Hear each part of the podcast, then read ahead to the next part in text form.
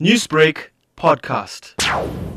We have at present three patients admitted to our high care facility at the Ahmed Al Kadi Hospital who are COVID positive. They were all transferred from a nearby healthcare facility. They were brought in by ambulance, dressed full with their protection uh, outfit, and admitted directly to the high care ward. They were very ill on admission. The good news is that they are all recovering well, and in fact, one patient will be discharged soon from the hospital. While there is a lot of concern about patients that are admitted to hospital that are COVID positive, I think the important thing for the general public to understand that at least if the status of the patient is known on admission, then at least they can be dealt with appropriately. I think once a patient is admitted to the hospital as a COVID positive patient, all the necessary precautions are taken so they really don't pose a big risk to the hospital or the public in general. How is Ahmed Al Kadi Hospital coping with the COVID 19 pandemic? There's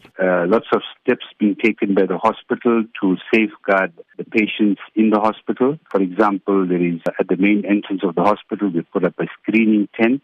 So you screen actually before you enter the hospital as per the Department of Health guidelines. Also, all persons entering the hospital at bare minimum need to have a face mask. And in addition to that, we are looking at installing a walk-through decontamination system where everybody who enters the hospital will hopefully be decontaminated before they enter the main door of the hospital. We're obviously restricting visiting of patients to the hospital, except in cases of patients that are in ICU and in maternity, and these two are done by appointment only. All staff at the hospital are regularly tested to see if there are any patterns of staff uh, becoming positive so that appropriate action can be taken. How are the doctors and staff at Ahmed Al Kadi coping? Unfortunately, there is still a stigma attached to COVID positive patients admitted to a healthcare facility. And the sooner we dispel with these fears, I think the sooner we, we can all focus our attention on the healing of COVID positive patients. These patients and their families, they need all the support and all the assistance they can get. And the last thing we want to do is make them feel much more uncomfortable than they are already. The healthcare industry faced a similar challenge over 30 years ago uh, when the HIV uh, epidemic broke out, and patients that were admitted at that time to healthcare facilities also posed similar challenges.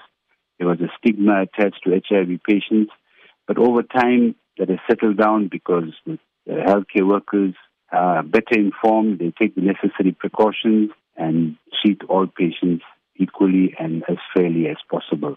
In fact, we must salute all our doctors and healthcare workers who must take on this responsibility with lots of courage and determination, but must also remain compassionate to the patient at all times. Is there a special message that you'd like to share with the community? The general population, they, they actually can do a lot. They, they also play an important part in the pandemic. The three S's are critical to prevent the spread of the infection, and that is to stay at home, to sanitize regularly, and to practice social distancing. I think if everybody plays their role, then that will curb the pandemic to a great extent. I often say that good times help develop our confidence, but tough times help develop our character and our courage.